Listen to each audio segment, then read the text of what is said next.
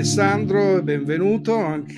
Siamo qui con Alessandro Donadio, che è professore mm, filosofo del lavoro eh, e autore del libro che abbiamo questa sera, che è Eros e il lavoro, eh, edito da Franco Angeli. Buonasera Alessandro, vuoi darti una presentazione un pochino più ottimale di quello che ho fatto io?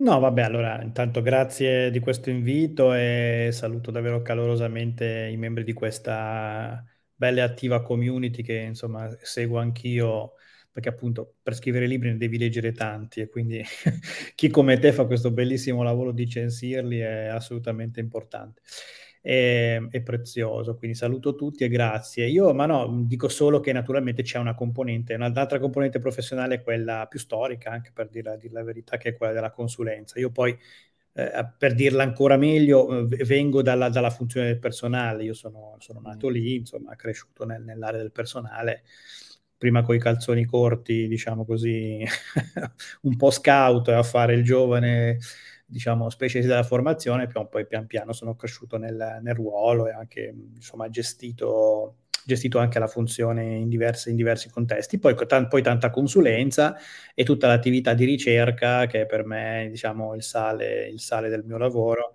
e che si traduce tantissimo poi nei testi e nelle, nell'attività di divulgazione che faccio. Ecco, direi, direi questo. Sì, diciamo che anche tu hai riassunto molto perché so che c'è molto di più. Vabbè, ma fermiamoci lì, ecco. Bene, entriamo subito dritti al punto. Parliamo di questo tuo nuovo libro con questo titolo un po' accattivante mm. che incuriosisce, a me ha incuriosito particolarmente, mm. bella l'immagine, bella, insomma, bello tutto, ma ci vuoi spiega- spiegare perché Eros è lavoro? Che cosa è, ti ha, ti ha portato a scrivere un libro con una connessione tra eros, quindi passione, motivazione e mm-hmm. quant'altro, e lavoro. Certo, volentieri. Ma allora ci sono almeno due, due ordini di ragioni. La prima ehm, eh, eh, potrebbe essere che in qualche modo, potrei dirla così, potrebbe essere che in qualche modo sto tornando da dove sono partito, perché appunto facendo il responsabile personale, naturalmente hai tante cose da fare, questo non c'è dubbio, però se ci pensi bene il cuore di un'attività matura ed innovativa del responsabile personale è quella di tenere le persone sostanzialmente fortemente ingaggiate nel progetto organizzativo e di trovare per certi versi quelli che sono i punti che consentono, le leve che consentono questo aggancio, questa, questo patto forte fra la persona e il progetto organizzativo. Perché? Perché naturalmente sappiamo che una persona ingaggiata, una persona motivata è una persona che offre tantissimo, offre molto della sua intelligenza, molto della sua passione, della sua dedizione al progetto, diciamo così, alla causa. Questo vale in generale, ma certamente vale per le aziende. Eh, io mh, e, e, questa potrebbe essere la seconda ragione, perché penso di essere passato a una, a una specie di secondo ciclo di navigazione nella mia ricerca.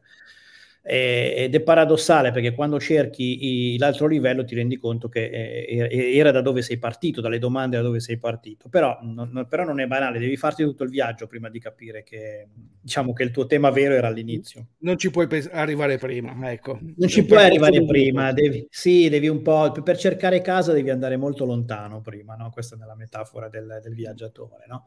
un po' dell'Ulisse se vuoi e, del fatto che io naturalmente ho attraversato tutta la letteratura del Novecento sulle organizzazioni, su, su, come sono fatte, su come funzionano, eh, su come si disegnano, su come si regolano, su come si attivano. E poi tutta la letteratura sulla persona, eh, il tema appunto de, de, de, dei funzionamenti anche psicologici, dei funzionamenti di individuali e di gruppo Recentemente, ma questo perché era all'ordine del giorno di tutti, tanta, tanta ricerca collegata all'intersezione fra le tecnologie digitali e l'essere umano.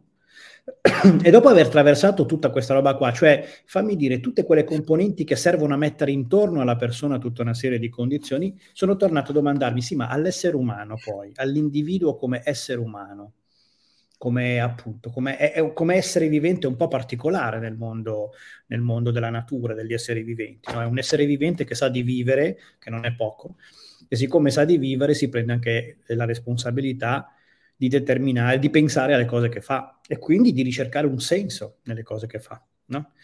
Mm. E ora sono tornato un po' lì ed in effetti ad un certo punto ho cominciato a domandarmi, ma, no, ma, ma come mai eh, diciamo, i dati anche degli ultimi ormai, infatti io penso vent'anni no? sugli engagement, le, le, le, engagement survey, io cito anche Gallup, lo troverete nel libro, eh, insomma che ci arrivano dei dati pazzeschi perché la motivazione cresce, l'engagement cresce in modo, ma diciamo, eh, eh in modo... Mh, mm, eh, molto meno che proporzionale rispetto alle risorse che si mettono sul tavolo, investimenti in termini di bonus, investimenti in termini di welfare, di, di well-being, eh, di supporti, eh, di investimento sui capi. In realtà l'engagement non solo cresce poco, ma in alcuni paesi addirittura decresce, quindi si sente una defiliazione, anziché crescere l'affiliazione, si sente una forte defiliazione nei confronti delle aziende per cui le persone lavorano eh, eh, e, e, mi sono domandato, ma allora che cosa diavolo, cosa diavolo succede? No? E quando ti fai domande di questo tipo devi un po' and- andare, diciamo così, andare a scavare.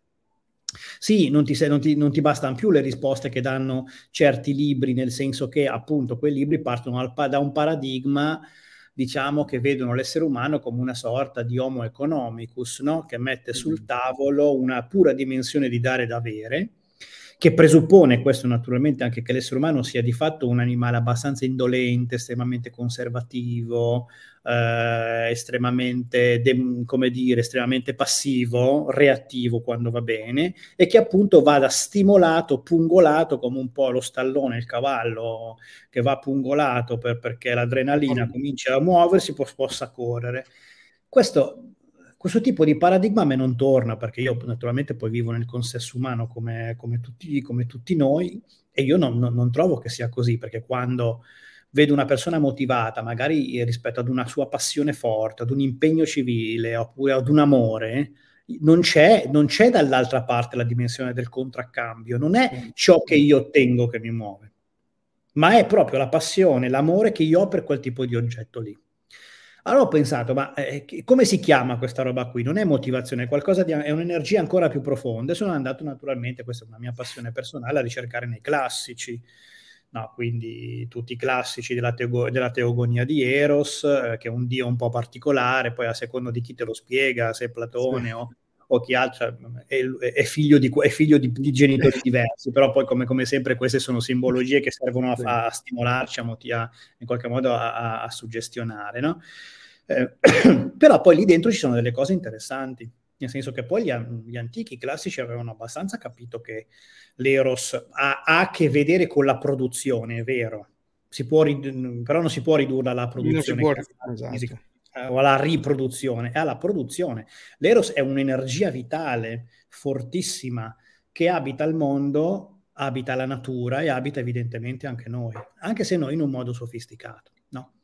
E, e, e, quindi ho cominciato a, a studiare a, a, e, mi sono reso conto che davvero l'Eros non muove sulla base di un puro contraccambio, muove sulla base di, diciamo così, eh, la dimensione eh, che nel testo è, nel testo è analizzata sia dal punto di vista un po' della filosofia, ma anche della psicanalisi, delle teorie di psicanalisi, anche un po' della sociologia, e, il desiderio è qualcosa a cui noi si punta. Non, io non, non, inseguo quell'oggetto perché mh, mm, mm, in qualche modo mi soddisfa un bisogno. Cioè non è come io ho sete, allora bevo e di conseguenza...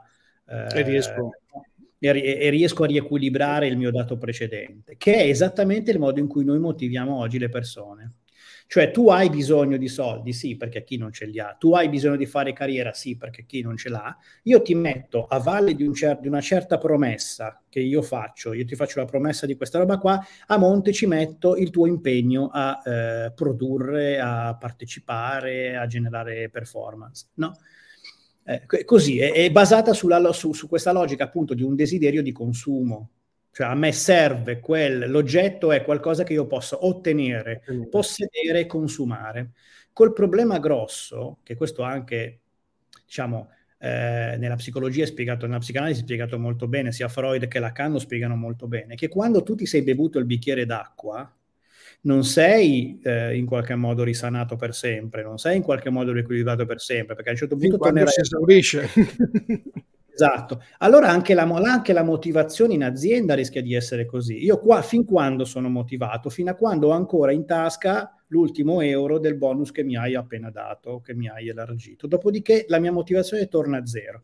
E questo implica un meccanismo per cui le aziende sono in costante inseguimento di, del, del, del, degli employee. Benefit il bicchiere d'acqua sempre più pieno che sta diventando una caraffa, qualche volta una cisterna, ma non servirà, non servirà a in qualche modo sanare la, la dimensione del consumo, perché si sta scambiando qualche cosa, qualche cosa invece di, di, di più profondo. Mentre invece l'altra dimensione di desiderio, di cui parla lo stesso Lacan, è desiderare qualcosa che tu non puoi ottenere come un valore, come un principio, come fare del bene nel mondo, come fare del bene eh, alla società, come, come, costruire qualcosa, anche costruire una legacy che duri anche oltre, oltre la mia esistenza nel tempo.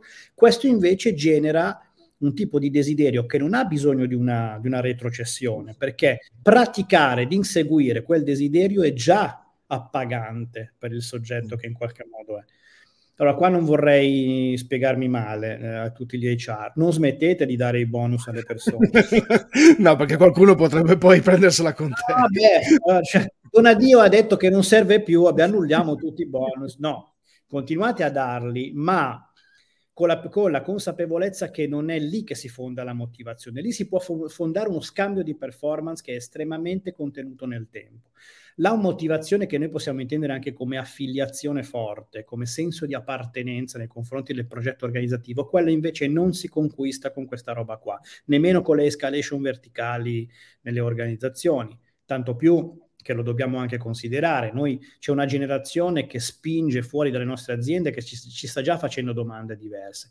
Addirittura se eh, noi siamo ancora a cavallo di, una, di, di, due generazioni, tendiamo a dire dammi il bonus, ma anche aiutami a costruire senso, i giovani che, che, sono alle porte delle nostre aziende tendono a dire a me frega anche poco del bonus e anche poco della carriera, dimmi innanzitutto se tu mi riesci a dare senso al lavoro che faccio o se mi aiuti a costruire senso nel, nel, nel, nel lavoro che faccio. Allora, questo cambia un po', eh, diciamo, prospettiva, il che vuol dire che le HR devono probabilmente, molto, molto certamente, mettere nella loro faretra delle frecce molto diverse da quelle che hanno messo in passato, anche, no? anche quelle, ma ne servono, ne servono alcune molto diverse. Per esempio, la questione, eh, diciamo così, mh, che riguarda un po' eh, le parole chiavi dello spirito del tempo, che è un termine che io uso larga, largamente nel, nel libro, eh, che vuol dire in qualche modo intercettare quali sono le grandi tensioni verso cui va l'umanità. Eh, una potrebbe essere si, sintetizzata, per esempio, dal, dal tema delle ISG, no? che è il grande tema della sostenibilità sia dal punto di vista dell'environment, dal punto di vista del social e del government. Sapete che ISG è questo termine che racchiude un po' l'idea che dobbiamo saper agire nel mondo essendo sostenibili, sia sui piani dell'impatto ambientale che sui piani degli impatti sociali.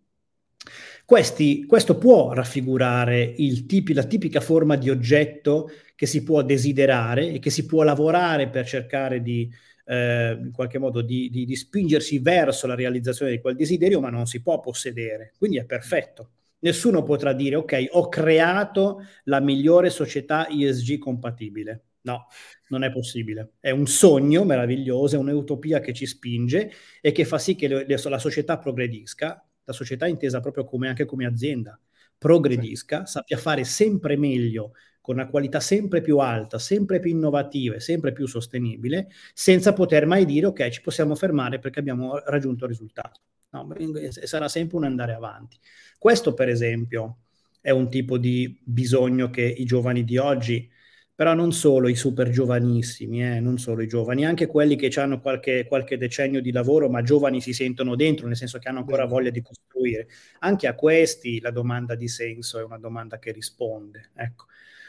Quindi per tornare all'inizio, l'Eros è una metafora che cerca di spostare l'attenzione o integrare le risorse che hanno gli, S, diciamo, gli HR, integrare eh, a quelle che in qualche modo hanno già messo in campo, che sono fondamentalmente delle forme di engagement basate appunto sullo scambio, prestazione per premio, ad una metterci a, metterci a fianco delle dimensioni che sono, eh, diciamo così, no? eh, appunto eh, senso, valore, principio che è scambiato con affiliazione e supporto al raggiungimento di questo.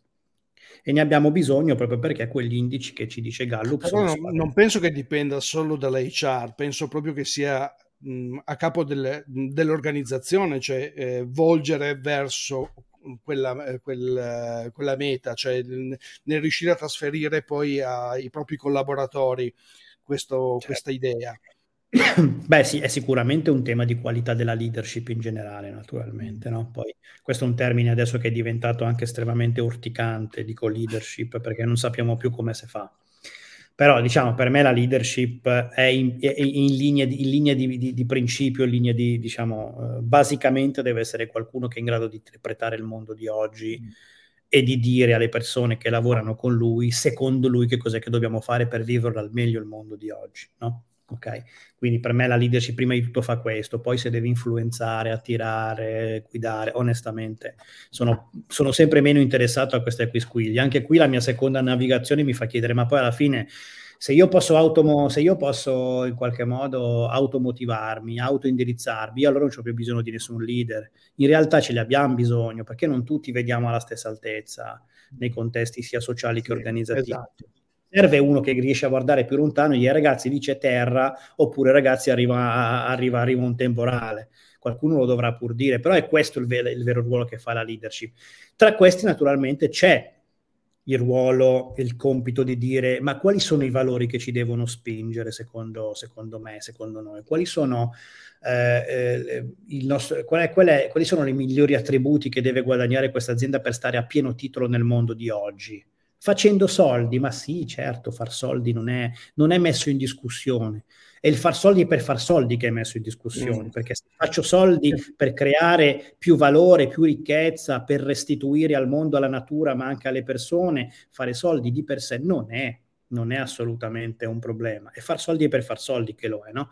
Ecco, però non c'è appunto solo questo, cioè come noi ci, ci, ci, ci, irradiamo nel mondo, con che tipo di valori, con che tipo di limiti, anche lì che limiti ci diamo. Faccio un esempio, lo tratto, lo, lo tratto in parte, questo è un libro molto generativo, quindi ho parlato poco di limiti, cioè ho pensato proprio mm. che puntare alle stelle era meglio che darsi dei limiti, però qual- qualche domanda etica ce la dobbiamo fare. Va bene ogni tecnologia? Va bene tutta? Non c'è nessun problema. Siccome ho a disposizione una tecnologia che mi fa fare qualcosa anche di eclatante, va bene, la prendo, la uso?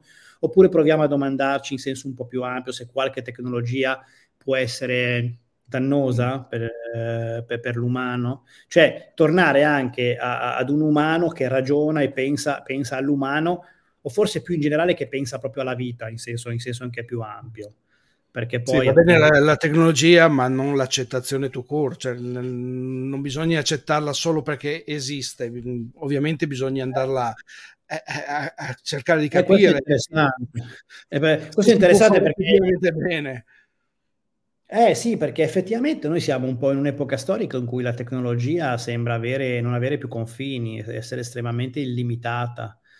E, e, probabilmente è così, la tecnologia sa essere illimitata perché sfonda le barriere del limite che sono tipiche dell'essere umano, perché può raccogliere montagne di dati mentre l'essere umano ne raccoglie pochi ed è qualitativo, perché può comparare migliaia di situazioni mentre di nuovo l'essere umano parte dalle proprie esperienze.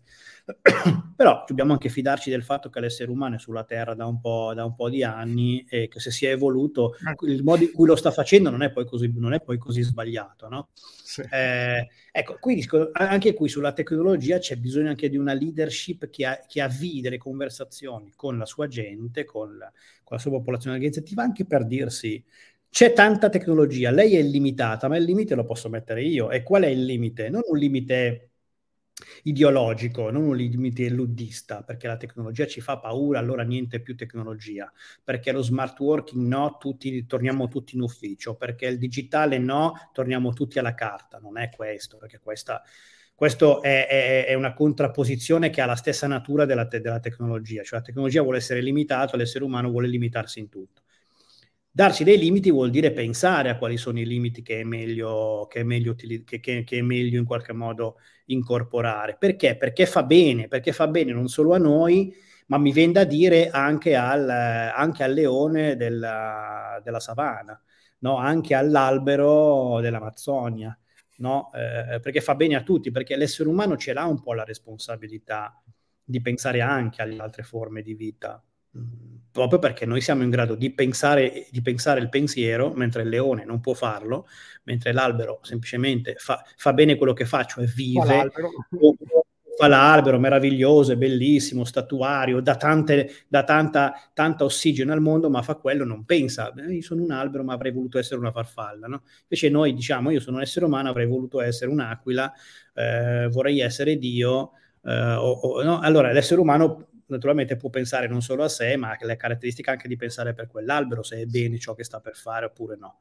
Quindi questo lo trovo, lo trovo un dato di, anche questo di responsabilità molto importante. Scusa, leggevo qualcuno che diceva la tecnologia... Diceva, dobbiamo utilizzare la tecnologia eh, come mezzo e non come fine. Certo.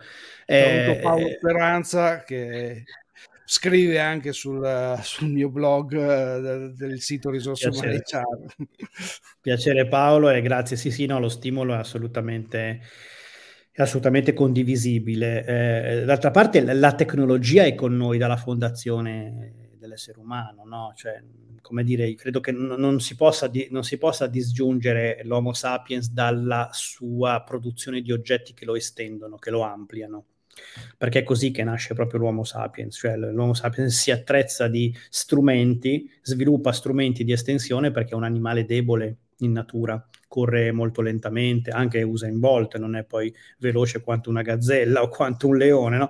Quindi corriamo ve- ve- lentamente, non abbiamo zanne, artigli, eh, non, poss- non, potremmo cacciare a mani nude, mentre un orso lo può fare, non abbiamo il pelo, moriremmo, eh, diciamo, invece, invece paradossalmente possiamo abitare spazi incredibilmente eh, complicati perché? perché noi ci ingegniamo e costruiamo cose. Quindi non è tanto il tema di dire tecnologia sì, tecnologia no, perché è tecnologia sì per forza, perché io penso sia proprio un destino dell'essere umano essere tecnologici nel senso di, di, di, di costruire strumenti che ci estendono.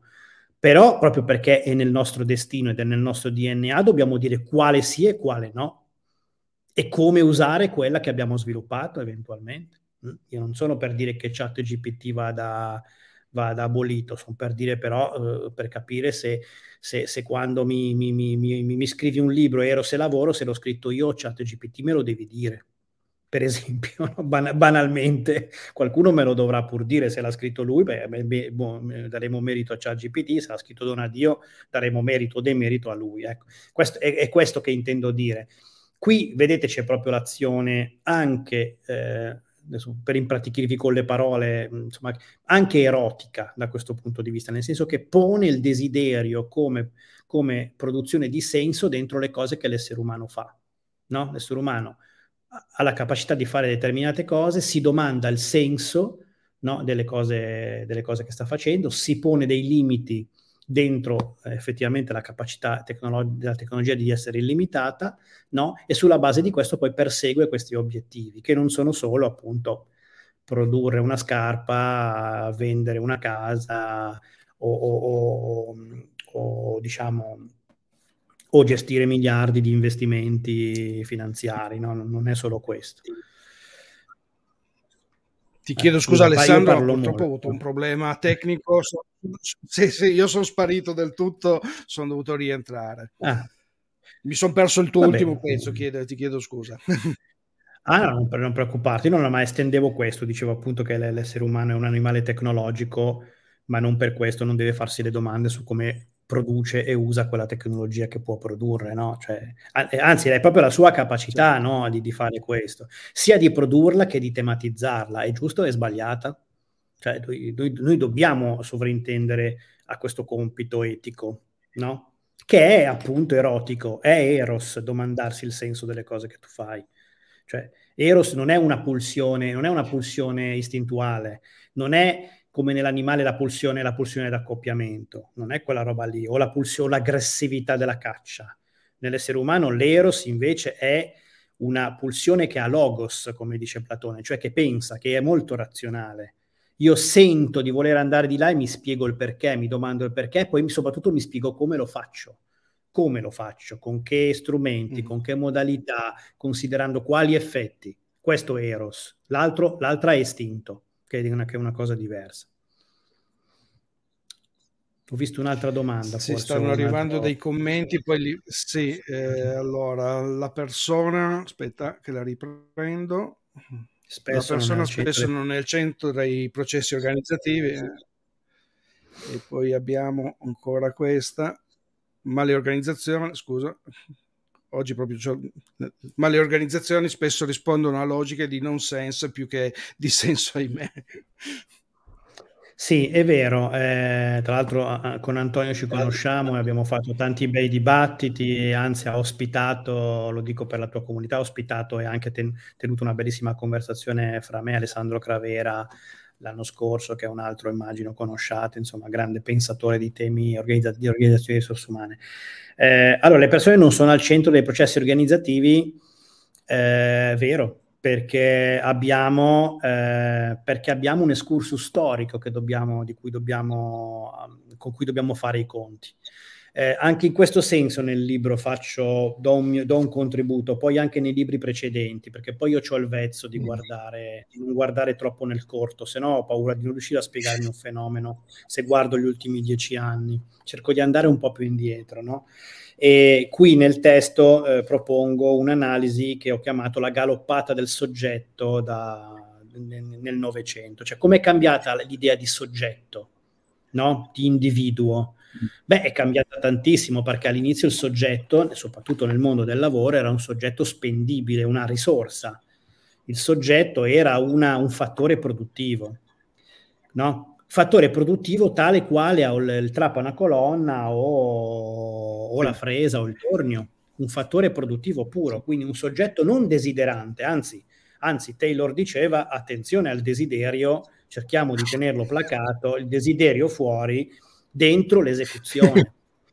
Perché tu presupponi l'idea di organizzazione come macchina e allora tu non puoi pensare che l'essere umano non sia altro che un ingranaggio, perché se lo pensi che sia quello che la guida già, è, già, già, già, già mandi, mandi in palla tutto. Poi certo, l'imprenditore è un soggetto nel senso, nel senso di, sì. di soggetto desiderante, ma tutti gli altri no.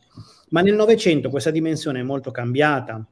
Infatti ha ragione anche Antonio quando dice le organizzazioni sono basate più sul nonsense che sulla dimensione di senso, perché le macchine non hanno bisogno di senso, hanno bisogno di setting, che è una cosa diversa. Io la devo regolare la macchina perché possa riprodurre sempre e costantemente quella dinamica che, per cui io l'ho settata.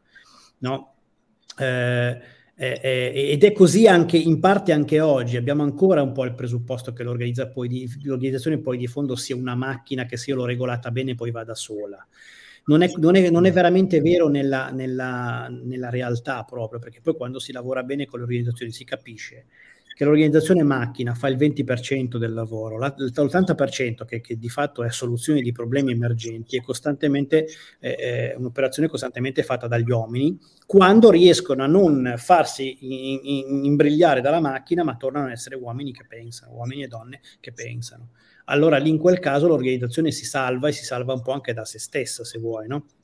Però è così, è stato il Novecento, no? Eh, appunto, dice Antonio, pre, eh, prevale il macchinico, eh, è così, prevale il macchinico rispetto, rispetto al desiderante. Il macchinico appunto è qualcosa che tu setti prima e poi non ci pensi più, il desiderante non è proprio così, il desiderante è sempre in contatto con la realtà, sempre in contatto col mondo, con i valori, con le altre persone, eh, si fa influenzare, si fa suggestionare, vuole cambiare rotta, uh, vuole, vuole, dare un contributo. Enzo Spaltro, sì, sì. esatto. E... Non so, è, una, un qualcosa che sicuramente sei a conoscenza. Ecco. Sì, sì, sì, sì, sì, sì, sì, assolutamente sì. Ma, ehm, e, e, e, quindi in effetti c'è anche un po' la presa d'atto degli HR di oggi di dover stare dentro un contesto ambiguo, L'organizzazione è un contesto ambiguo, in realtà non è un contesto in cui prevale la macchina sull'essere umano, e ma neanche in cui prevale l'umano sulla tecnologia, perché abbiamo detto che umano e tecnologia sono strettamente connessi. Quindi non è neanche che c'è un centro che è fatto dall'umano e una serie di strumenti che sono intorno, è che l'organizzazione ha tutta questa ambiguità dentro, è tutto, è proprio tutto, è tutto quello che è, hai a disposizione. No? Eh, che nelle mani dell'umano poi prendono una determinata forma se c'è un desiderio, cioè se c'è, se c'è una linea che ci porta verso la realizzazione di qualche cosa, no? Ora, voglio essere un po' più pragmatico anche. Lo so che se io costruisco scarpe o un'azienda di scarpe, la sensazione è che io costruisca scarpe. Cos'altro, cos'altro faccio? Parliamoci chiaro. Giustamente il titolare potrebbe dirmi, spesso me lo dice quando vado in consulenza, ma io faccio delle scarpe, delle belle scarpe, io faccio questo. È vero, la risposta che si può dare è che è vero, che tu devi continuare a costruire delle belle scarpe, delle ottime scarpe e per farlo devi sicuramente avere dei processi che consentano l'efficientamento, eh, tutto quello che vuoi tu. Ma queste scarpe a cosa servono? Io faccio un esempio sulle scarpe perché effettivamente è, mi è successo. Sì, sì, sì, e abbiamo cominciato a pensare, siccome appunto le persone non si ingaggiavano, le persone si sentivano degli operatori della macchina, perché poi un conto è se costruisci la scarpa se sei un artigiano dell'Ottocento e sei un artista, e un conto se costruisci una scarpa e sei in una fabbrica.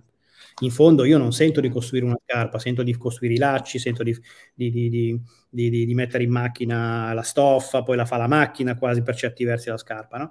Però, però noi produciamo qualcosa che non è solo un oggetto, produciamo delle esperienze, perché poi quelle scarpe lì te le metti quando ti nasce il tuo figlio, te le metti quando vai alla laurea di tuo figlio, te le metti quando ti sposi, te le metti quando, ahimè, eh, no, eh, vai al funerale di qualcuno, un amico, una madre, un parente, cioè poi quelle cose lì diventano esperienza, diventano impatto sulla vita delle persone, ma tutto, eh, guardate che è tutto così, se ci pensate bene non c'è niente che non si produca, che è forse dovremmo parlare di ciò che è il, diciamo, il mercato finanziario, lì c'è un pochino più di, in effetti, di, di, di, di aleatorietà, ma quando produciamo un bene o un servizio è sempre a beneficio di un'umanità, è sempre a beneficio di una, di una espressione di esistenza, sempre. Voi fateci, fateci caso, da che, da, che, da, che, da che, produco la pasta, che produco il, dei, dei, tubi dove ci passa l'acqua e arriva l'acqua magari in un villaggio africano, da che eh, qualsiasi cosa, anche gli smartphone sono stati sono degli strumenti che mettono in connessione, che ci, che ci, consentono di stare insieme, di chiamare qualcuno se stai male, cose che prima non potevi fare. Quindi è tutto a funzione dell'esistenza. No? Però in un'organizzazione che è macchina e che, ha, e che, dice che il desiderio non esiste, l'operatore della macchina si sente macchina a sua volta. Così come fa a capire? Come fa a capire che quando, quando lui mette una stoffa nella macchina sta di lì a qualche settimana produ- contribuendo all'esperienza di vita di, una, uh, di, un, di un essere umano? Fa fatica, a meno che non lo aiuti a vedere. Se lo aiuti a vedere, allora riesce a sostituire la dimensione delle, del, del, della performance con la dimensione del desiderio perché quello dà senso. Quello dà senso. Se poi so- sopra ancora ci metti altre cose, che l'organizzazione decide che fa le scarpe, ma lo fa riducendo gli scarti, usando poca acqua, eh, valorizzando e eh, diminuendo gli impatti sull'ambiente, per quel, per quel, dipendente produrre scarpe vuol dire anche produrle compatibilmente con il mondo in cui vive. Quindi produce un'esperienza per un essere umano che però è anche compatibile con il contesto in cui vive. Beh, questo è doppiamente senso. È chiaro che qui io posso veramente desiderare di stare in un'impresa del genere. Posso proprio desiderarlo, sento l'eros di fare quelle scarpe lì a quel punto. No? Ecco, mi hai chiarito un punto perché effettivamente ci stavo pensando proprio oggi su questo punto, cioè quanto un operaio in linea può trovare dell'eros alla mattina andare a lavorare, no? E, e la sto banalizzando, però eh, di fatto no, hai ragione. che tutto il giorno eh, eh, ripete la, st- la, la, stessa routine quotidiana, cioè quale motivazione può avere? Eh, mm da cosa ci hai spiegato, effettivamente, ecco che sta nell'HR o comunque nell'azienda stessa dover trasmettere questo senso. Certo, eh, eh, svelarlo per certi versi, perché il senso è già insito in quello che sta facendo anche lui, però forse non lo vede, no? Sai, ma, ma te lo dico mm, eh, perché poi eh, voglio essere anche molto sincero, nel senso anche con chi vorrà, vorrà leggere. Questo è un testo non semplicissimo, è un saggio, non è esattamente un manuale. Non è che chi lo compra dice ok, Donadio mi ha spiegato i dieci passi per creare Eros in azienda, non è così. Questo è un libro che apre, molte, apre molti spunti, decostruisce certe definizioni, ne propone delle altre. Mm. È un testo che dice spianiamo il pensiero, poi all'azione ci, ci prova, prova, tu, prova tu a fare delle cose. Ecco. Però nello stesso tempo non è che non, non prova a, a, rispondere a certe domande. Intanto è vero che dentro a un certo punto io cito una storia che per chi ha fatto formazione in aula è una storia, cioè una storia vecchia, ehm, che però magari non tutti conoscono, che è di questo, questo saggio erratico che cammina, insomma, immaginatelo molto esotico, che ne so, indiano o persiano, e a un certo punto si avvicina e vede un tizio che sposta dei sassi mastodontici, è rosso, paonazzo, con lo sguardo sempre basso, la schiena curva, e gli si avvicina e dice, buon uomo, ma cosa stai facendo? dice, eh, io sposto i sassi Ah, sposti i sassi, ma anche se sì, io devo spostare i sassi da là e li devo impilare qua, uno di fianco all'altro e poi uno sopra l'altro. Ah, e deve essere un lavoro faticoso, noiosissimo e faticoso. Ogni sera arrivo a casa distrutto. Eh, il vecchio saggio prende atto, si muove, muove un po' più avanti e vede un tizio affaticato, paonazzo, ma non, non proprio piegato su se stesso, perché una certa verve, una certa energia, e lui si avvicina e dice, ma buon uomo, tu che cosa stai facendo? Dice, io ho il compito di costruire una grande parete. No? E come fai a costruire questa parete? Eh, impilo i sassi, uno di fianco all'altro e uno sopra l'altro, li incrocio, vedi così si tiene, pian piano andiamo su e costruiamo una parete. Dice, beh, interessante, dice, beh sì, è un lavoro molto faticoso, però vedi, a un certo punto la parete, la parete viene su, no? anche molto alta, molto grande, molto... Allora il vecchio poi va avanti un altro po' e ne incontra un terzo. Questo terzo è rosso e paonazzo, ma è con la schiena dritta, eh, sorridente, e gli si avvicina e dice, buon uomo, cosa stai facendo? Dice, beh, io sto costruendo una cattedrale. Ah, davvero? E come fai a costruire questa cattedrale? Beh, vedi, io impilo dei sassi, uno di fianco all'altro e poi sopra, vedi quell'altro, anche lui impila dei sassi uno di fianco all'altro e pian piano andremo su e costruiremo un tetto e costruiremo una cattedrale. Ma davvero? E per farci cosa? Ma per trovarci qua, tutta la comunità si troverà ogni giorno dentro questa cattedrale, staremo tutti insieme, offriremo i nostri doni ai nostri dei, gli chiederemo di preservarci in salute e in prosperità e staremo tutti insieme. Ora tu capisci che il lavoro che stanno facendo questi tre è identico, ma quando sei, connesso, quando sei connesso al senso, la singola azione assume un, altro tipo di, assume un altro tipo di valore e non è come ti direbbe qualcuno, forse un po' marxista, e io sono abbastanza marxista. Certi... Sì, ma questo è il potere che ti racconta, ti fa vedere, tu alla fine sempre il sasso sposti. E eh no, è molto diverso è molto diverso. Come, come, come, metti, come, metti, al mondo un figlio, se lo metti perché c'è un desiderio, perché c'è un progetto, perché c'è un amore da esprimere, no? o se lo metti al mondo perché eh, non, non, non, potevi che non farlo, perché la tua cultura te lo implicava, perché i tuoi genitori lo richiedevano. Beh, sono due, sono due genitori diversi quelli, lo, lo sappiamo benissimo, no? Questo valga per le amicizie, per tutte le relazioni e vale anche per ciò che noi mettiamo nel lavoro. Spostare un sasso può voler dire cose molto diverse a seconda del, del, del, della percezione, della consapevolezza che tu hai eh, dell'esito dello, che ha lo spostare quel sasso. Sì, sicuramente la motivazione ti, ti offre una grande spinta, lo vediamo alla domenica mattina le persone che si alzano alle 5 del mattino mettono eh, le scarpette e cominciano a correre no? e tornano a casa tutte sudate poi magari si lamentano che durante il giorno durante la settimana lavorano è un lavoro faticoso quindi eh, questo è un po' il senso dell'eros se vogliamo no? Del, eh, sì. della motivazione la passione della spinta ma giunti a questo punto gli HR che cosa possono fare eh, all'interno di un'azienda? Cioè, da, dove, da che parte devono iniziare? Devono essere loro a fare qualcosa o devono essere, cioè, chi deve muovere il primo passo? Ma allora, guarda, io parlo agli HR tendenzialmente, anche tanto al management, però appunto io essendo stato un HR per, per, anche per vocazione individuale parlo di HR. Quindi mi viene da dire, cari colleghi, il primo passo facciamolo noi. Se abbiamo capito che c'è qualcosa di valore in questa prospettiva, facciamo certamente il primo passo, poi è faticoso, dovremo convincere quelli sotto e quelli sopra e quelli a sinistra e quelli a destra. Dovremmo convincerli tutti. Però anche, questo, anche qui ci può essere un Eros, un Eros dell'HR che vede un progetto d'azienda molto più eh, compatibile, molto più energetica, molto più di senso, la vede, sa che è faticoso perché deve spostare tutti quei sassi, abbiamo visto, no? eh, come, nel, come, nella storiella e nell'esempio, però può muovere, può muovere questi passi, i, i, inizialmente li può muovere lui. Da dove inizia? anche questo non è, tanto, non è tanto un alto o un basso, inizia da quello che ha a disposizione. Se ha un amministratore delegato che lo segue, lo, lo porti sul terreno della creazione del senso, no? eh, intercettare i valori per l'organizzazione, saperli costruire, saperli raccontare, per esempio, è un primo, è un primo passo importante. Sapersi domandare se questa organizzazione qua ha degli obiettivi che vanno anche al di là della stessa organizzazione cioè l'obiettivo di far progredire in qualche modo anche un, po', anche un po' la società. Raccogliere tutto questo, cominciare a raccoglierlo anche a narrarlo all'interno dell'organizzazione, anche a raccontarlo.